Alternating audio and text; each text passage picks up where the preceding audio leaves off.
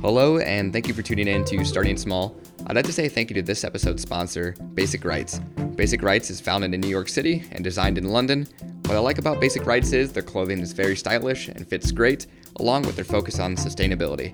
They partnered with Trees for the Future in 2019 to offset our carbon footprint by planting a tree for every item sold.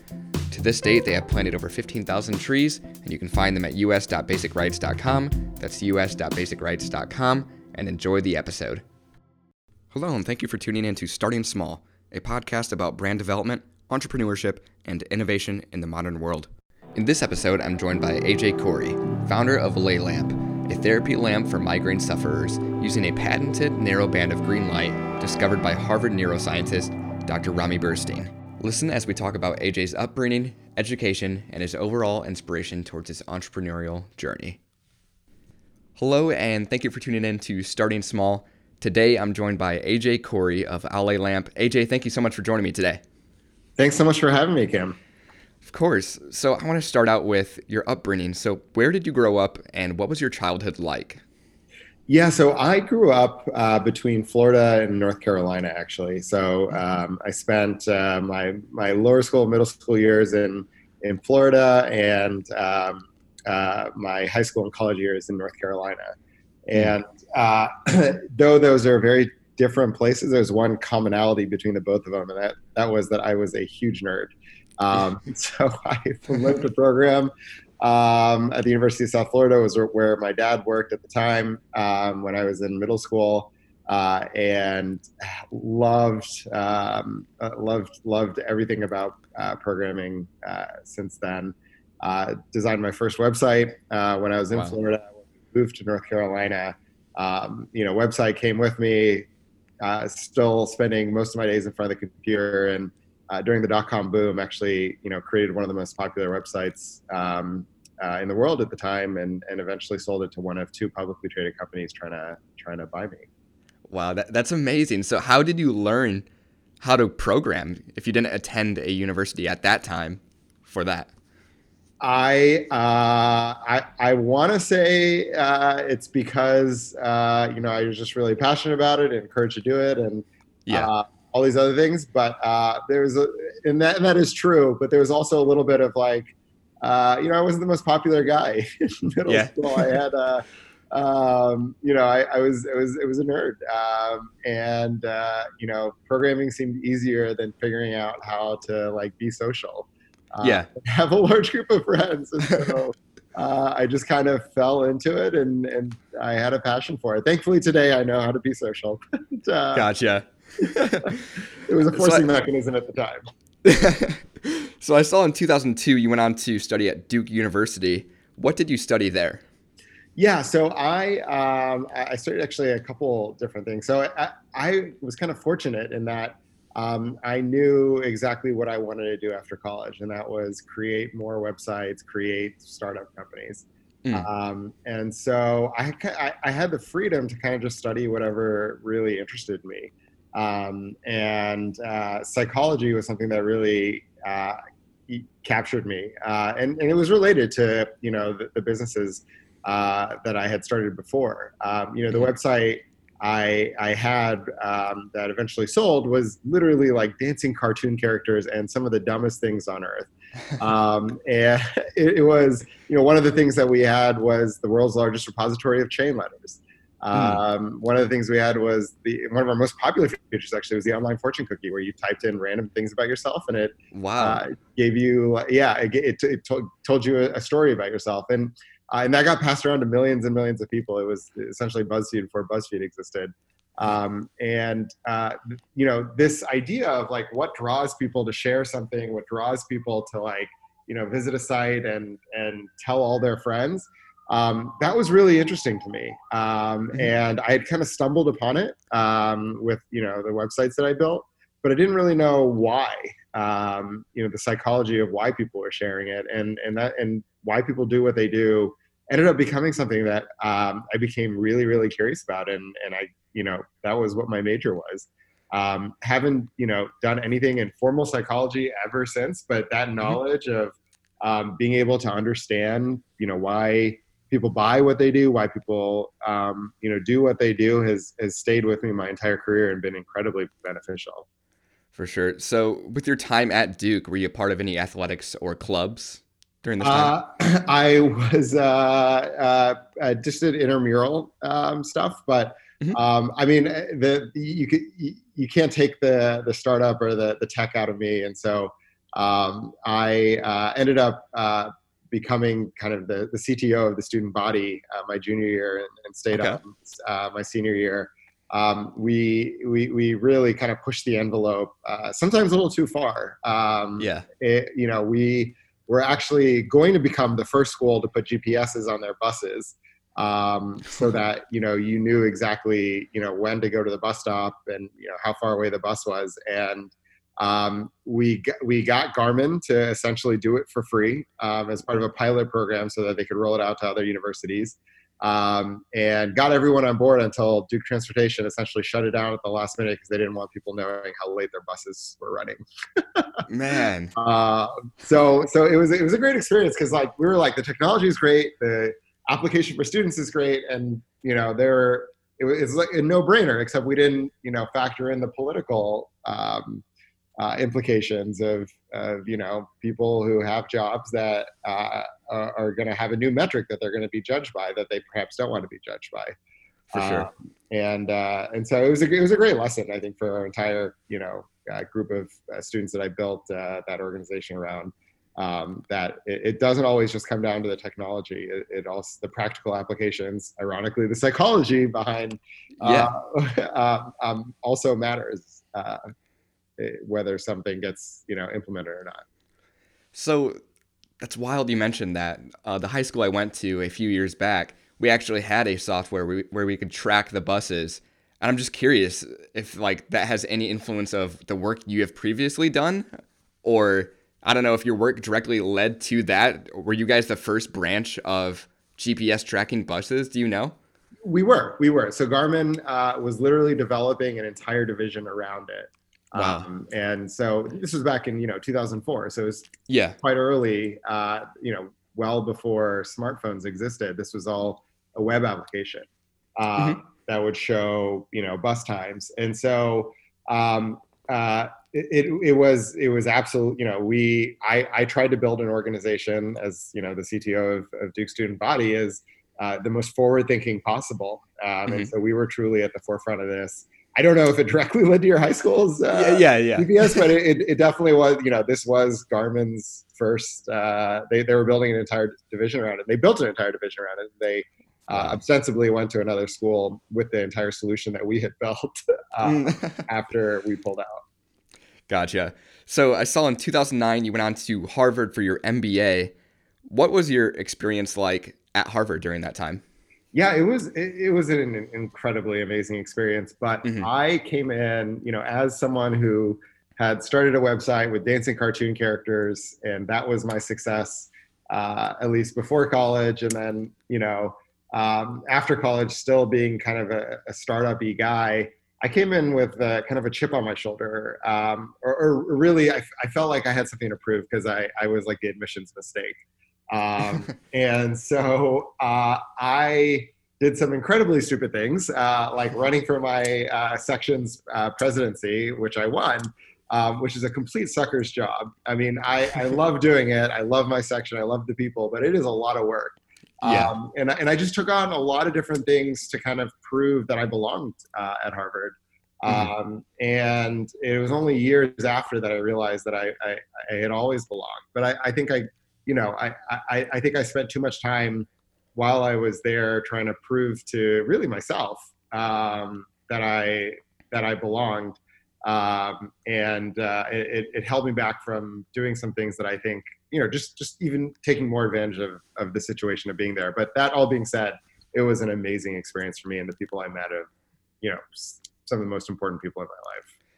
Yeah, so some of the other guests I've had on, they have stated that their MBA program offered an amazing chance at an entrepreneurship project. I was wondering with Harvard, with your time there, did you ever take part in any notable entrepreneurship projects during your time?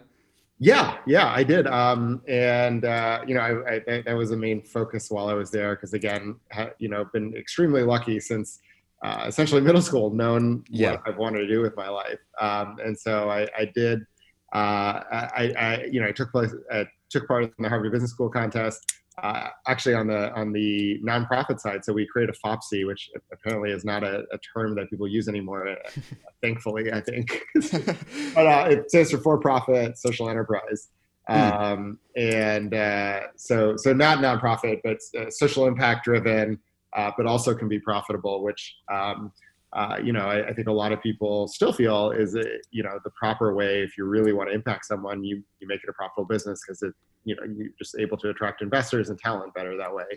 Yeah. Um, so we uh, uh, teamed up with a couple people who had spent a lot of time in um, in Tanzania um, and essentially uh, uh, built this kind of all-star team of uh, a couple MDs, a couple people who spent a lot of time in Tanzania, and myself, who was kind of the tech person uh, on the Mhm. team. Uh, and we essentially created an organization um, that allowed um, people in Tanzania to uh, sell water using their smartphones. So, uh, Okay. as, as you may know, wa- access to water is one of the biggest issues uh, in Dar es Salaam and uh, and in other parts of Tanzania. Uh, Mhm. I think it's much better now, but back then, uh, in 2010, it was the, one of the main things holding back uh, the population uh, from, Mm. from you know just living a, a good life. Um, and uh, there are plenty, tons of uh, micro entrepreneurs uh, who wanted to sell water. The problem is that um, uh, the cash system there didn't allow for it to like proliferate these these micro entrepreneurs uh, able to proliferate and um, uh, sell water on the scale that's necessary to really reach all of the population. So we came up with a, essentially a, a mobile platform uh, that allowed uh, these sellers to not only get financing so they could um, you know get the water up front uh, and it's more than just it, obviously the water is not what's expensive it's the transportation to the villages and all that kind of stuff so to Yeah. finance their transportation their um, apparatuses for selling the water uh, and a way to accept payments uh, from people buying it uh, in a very seamless way that was completely mobile focused. It was very, uh, you know, again, smartphones had only been around for a couple of years at this point. Um, so it was very cutting edge, and it made a huge impact over there in the distribution of water. So we actually won the Harvard um, Business Plan contest. We uh, Wow. beat uh, uh, a, a startup uh, that uh, now a lot of people know about called Birchbox. Hayley was there Yeah. pitching it, and I remember it, and she was like, I knew it was so good, and I was like, this is a great idea. Um, and we ended up beating her, and obviously she had the last laugh, um, uh, and and just rightfully so because she's a phenomenal entrepreneur, and it was a phenomenal company. But yeah, we ended up winning the Harvard Business Business Plan contest um, with that with that um, Tanzanian um, micro uh, payment uh, company, um, and uh, and actually they wrote a case about it um, that is used for first year accounting students now um, every awesome. year. So it's it's pretty cool. Yeah. So prior to, or prior to Allay, what kind of jobs were you working following college at this time? We talked about other ventures that you have founded, but were, were there some corporate jobs as well? Uh, yeah, uh, well, sort of. Uh, so when I was about to graduate, I was actually going to start a men's clothing company, um, very similar to Stitch Fix, but for the male side. Uh, and Yeah. Katrina is, was actually, uh, you know, a friend, and we were we were both on a trip to Africa talking about it. Um, and as a and as she was talking about, you know, what she wanted to do with Stitch Fix, or what became Stitch Fix, um, I was just like, wow, like she knows a lot more the fashion industry than I do. I don't know if I should be doing this. And I went and talked to one of my uh, entrepreneurship professors, uh, and he he took one look at the way I dressed, and he was like, "You should not be, you should not be doing a fashion startup." Um, and, and he was absolutely right. I mean, you are when you start a company in an area, you are married to that um, Mhm. for a long time, um, and you are day in day out doing that. And I had no passion for fashion. Um, I, the reason I wanted to start it was because I didn't have a passion for fashion. I wanted to uh, you know, create a create something, um, you know, uh, uh, similar to Trump, what, what is now Trunk Box, um, where you really help men dress. But to to help men, you know, dress better, uh, you need to know something about fashion, and I didn't. So he gave me one of the best suggestions I've I've ever gotten in my life, or some of the best advice I've ever gotten. Go find an entrepreneur that you really, really respect. Go learn from them, uh, and then start a company when you know you have an idea that you want to be married to. Um, mm-hmm. And so, out of pure luck and through the HBS network, I ended up uh, finding Marc Lore, uh, who at the time um, had uh, started a, a, company called Diapers.com. The company is mm. called Quidsy, but the site, the, their most famous site was Diapers.com. Um, he's one of the most brilliant entrepreneurs uh, I've ever met in my entire life. Uh, people talk about Jeff Bezos being the you know uh, pinnacle of e-commerce. I think it, there's two people in that category. It's it's Marc Lore and, and, and Jeff Bezos. Um, obviously, Marc has had quite a lot of success as well. He, ended up selling uh, Quidsy, the parent company, of diapers.com, to Amazon for 600 million, and then sold Jet.com for to Walmart for three and a half billion. Um, and so they, uh, you know, they brought me in, and I was very upfront that I'm an entrepreneur, and they were like, "That's perfect." You know, we want to start a pharmacy. You know, both we nor Amazon have ever started a pharmacy before, so we want an entrepreneur to do this. Um, and so we'll make you a deal. You come in, start the pharmacy as almost a startup within the company, and we'll mentor you for two years. Then we'll all go off and start our own companies in two years. Um, and uh, it was the best deal I've ever taken. Got to learn directly from Marc and uh, Vinny, and um, they are just they're brilliant people. And and you can boil down um, a lot of what how they've been so successful to one simple fact that you you need to think long term. You need to always think about the customer. Um, For sure. So they, you know, Amazon acquired Quidsy and Diapers.com because they were beating them at selling diapers uh, which is uh, otherwise a commodity. And our moms didn't go anywhere because uh, even when Amazon sold diapers cheaper than us, because they knew that the customer experience when they bought on diapers.com was uh, above and beyond. You know, if if mm-hmm. if FedEx UPS screwed up the delivery, we would literally hop in a car and drive the diapers to them. And so they knew it, when they bought from us, they would have a you know the best experience. And if you're a busy mom, that's really incredibly important.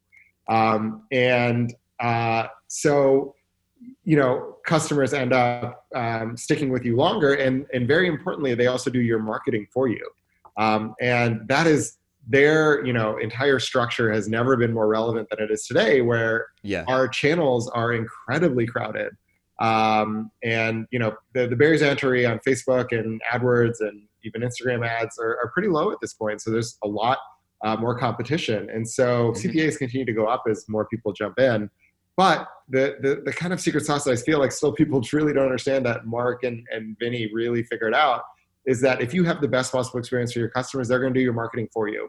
And that yeah, CPA yeah. is zero. Uh, and that will blend down every other ad channel that you have.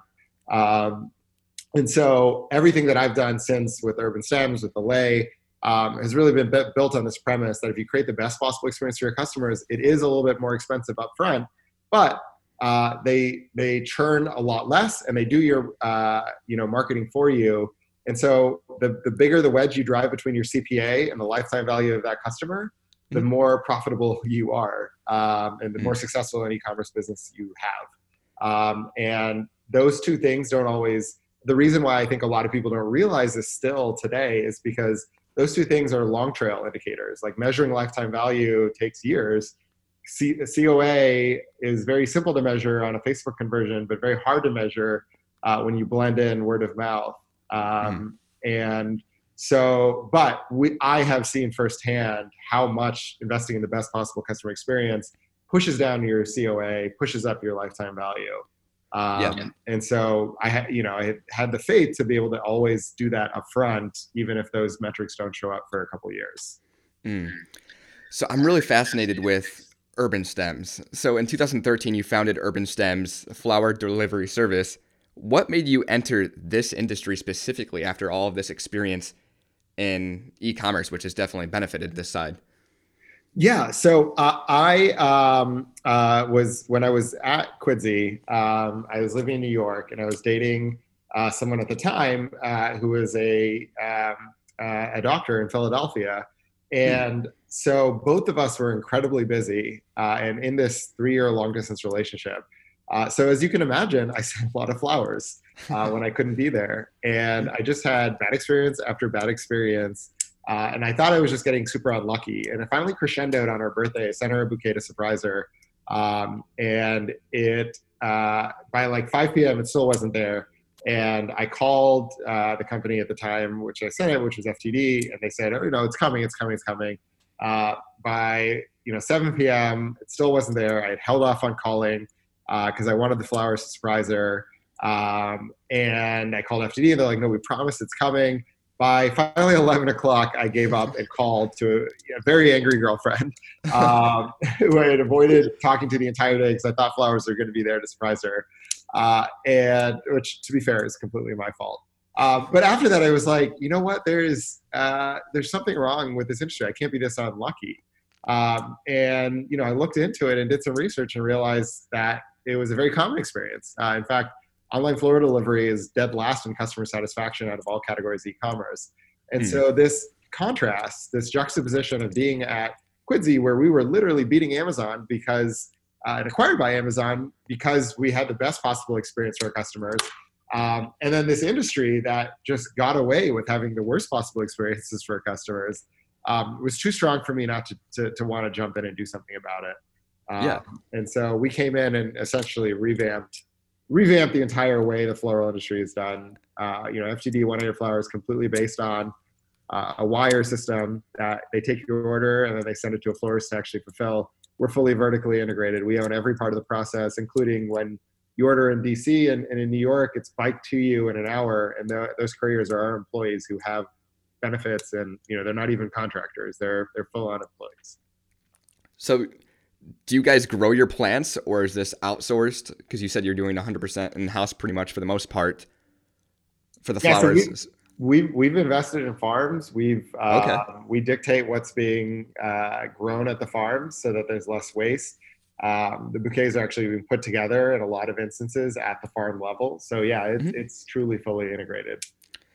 So same day delivery, NYC and DC. What does the shipping process look like when you go nationwide? Then, how do you preserve the flowers? Yeah, so we we just invested in in technology to have the best possible customer experience. Mm. Um, so we're shipping from one of eight warehouses uh, nationwide, so that it's not going more than a couple hundred miles to get to you. Okay. Um, and the box, the the flowers, how quickly they go from um, being cut off the stem to our warehouse, then to you, is is greatly reduced from the typical supply chain. Mm. Um, so you know, not only is it out for delivery when it's when it leaves our warehouse, it's getting to you in under a day. Uh, so it's free overnight shipping for everyone.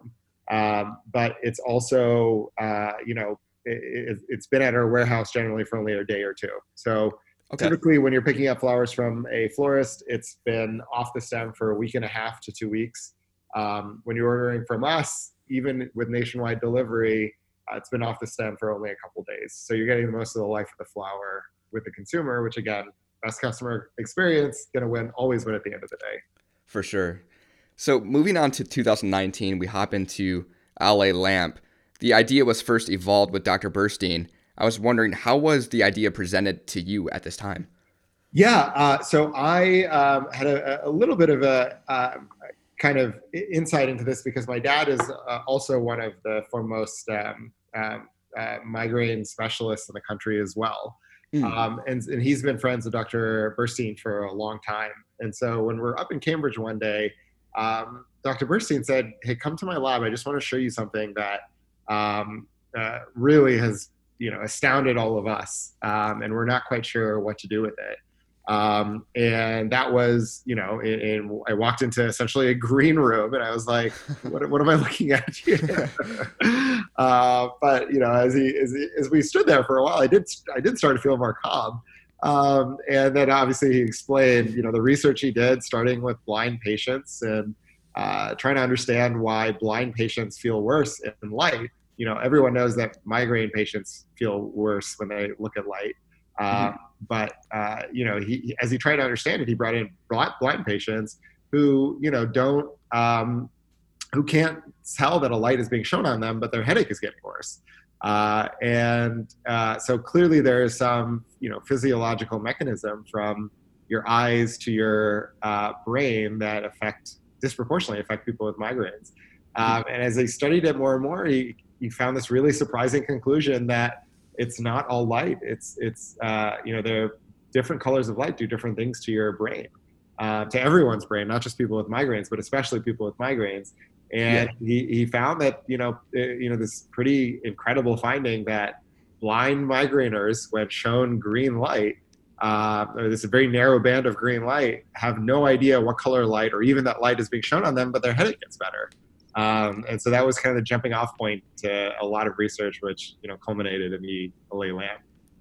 Wow, that's so fascinating. So when you walked in that room, there was no like prototype of a lamp. It was just green light. What did the light look like? Was it like surrounding the room? Uh, so they had so essentially Dr. Burstein to you know it's it's a very it's 10 nanometers of light. So it's a very specific yeah. um, uh, uh, spectrum of light, and there's no commercial device. There was no commercial device at the time that could produce that.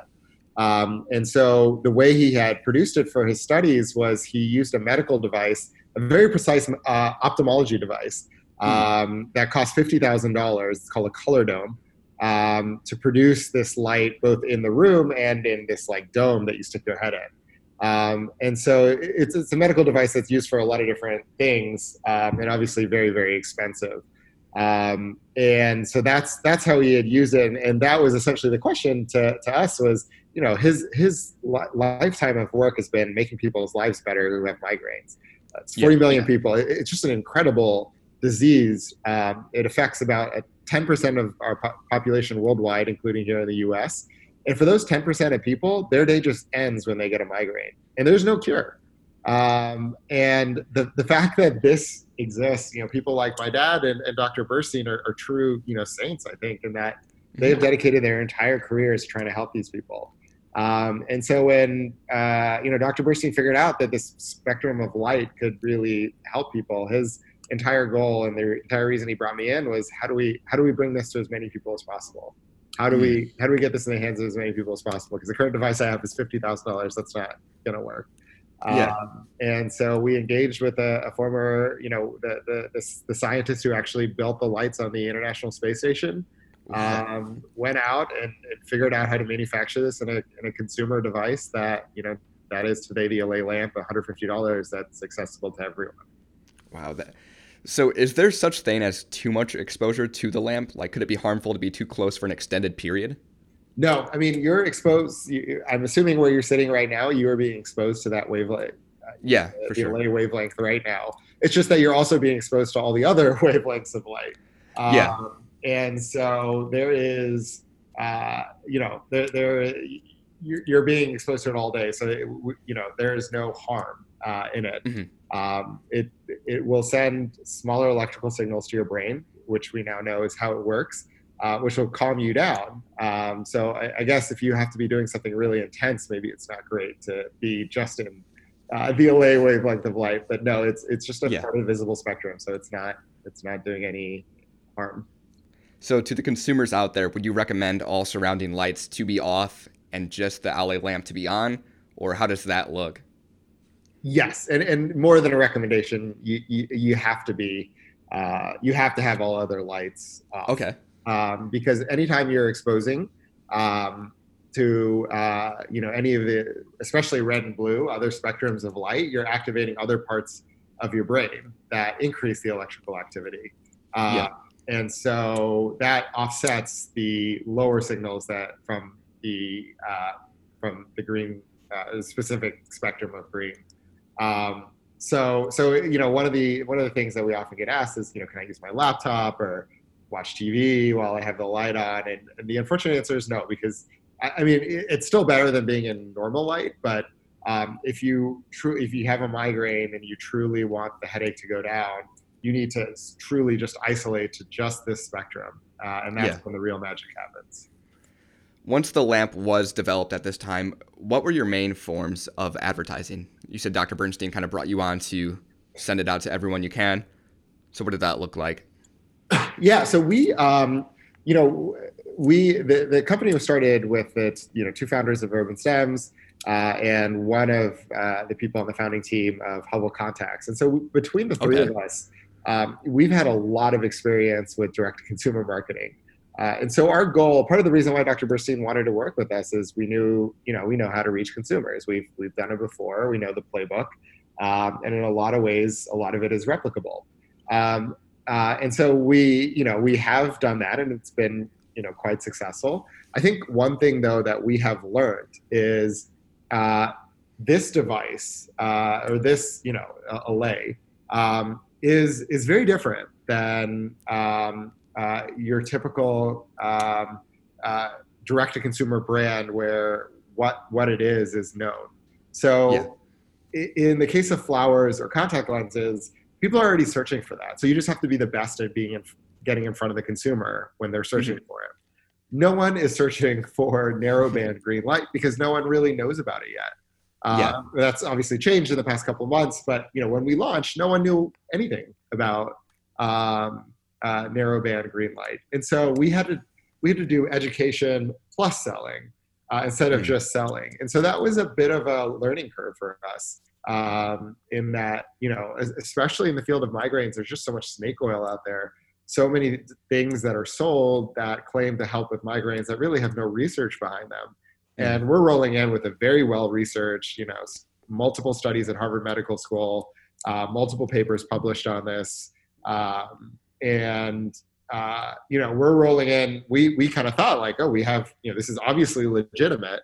Uh, we have everything behind us, but there's still, you know, when there's so much noise out there, as a, a consumer, especially a migraine, someone who has a migraine, who is advertised a lot of different things, um, you're understandably skeptical about, um, you know, everything you see. Yeah. And so the education piece plus the selling uh, took a took a different strategy um, uh, than we had initially anticipated, um, and, it, and, it, really hinged on us, uh, uh you know, ingraining the the, the the migraine influencers, the people who write about migraines every day, um, who talk about it every day, really getting them to try the device and fall in love with it, mm. and, uh, and and and talk about it. Um, which help you know bring overall general knowledge to it uh, this idea that a wavelength of light can can help reduce your headache. Mm. So is Allay Lamp sold 100% through e-commerce at this time? Yes, yeah, with no plans on being in retail. Uh, we think it's the easiest way for us to reach the most amount of people possible, and and obviously it's our roots, so we're a little biased. Um, yeah, yeah. But but you know we we believe we can reach virtually everyone without ever having to go to a store. For sure. So I wrap up each episode with this. If you could share one piece of advice with an aspiring entrepreneur, maybe something you've learned or regret, what would that be? Uh, I feel like I could. We could spend the entire podcast talking just about this. The For number sure. of lessons that I have learned over the years, uh, the number of mistakes I've made, and, and, and lessons I've learned are, are quite big. Um, I'll I'll start with one that just uh, or end the you know with one that I, I think it took me the longest to learn, mm-hmm. um, which is you need to take care of yourself first. Um, there is a a huge you know culture in the startup world built around hustle and you know sacrifice yourself and sacrifice your happiness um, for the company, um, which is almost taken as fact these days by I think young entrepreneurs and certainly by me when you know I started my companies, um, yeah. and, it, and it could not be more wrong. Um, so uh, you know it, it is easy and it's it's easy to see why we fall into it. You know if we when we take external money, when we have a team of people whose jobs rely on our decisions, um, you know we tend to just over overwork and sacrifice everything in our personal lives um, to to to make the company successful, or at least doing what we think is making the company successful. But um, what you're actually doing is just making you know wearing yourself down and making worse decisions. Um, mm-hmm. And every decision we make as an entrepreneur is, is usually a fairly big one and fairly important one.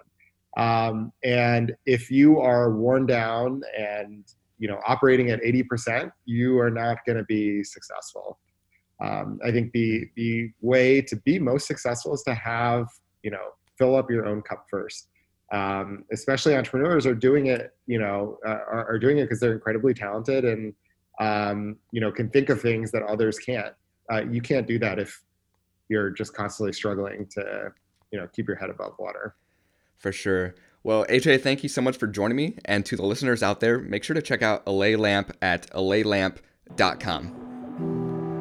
Hey, thank you for listening to this episode of Starting Small. If you would, leave a review on whatever platform you're listening on. Also, follow Starting Small Pod on social platforms to keep up to date on future guests.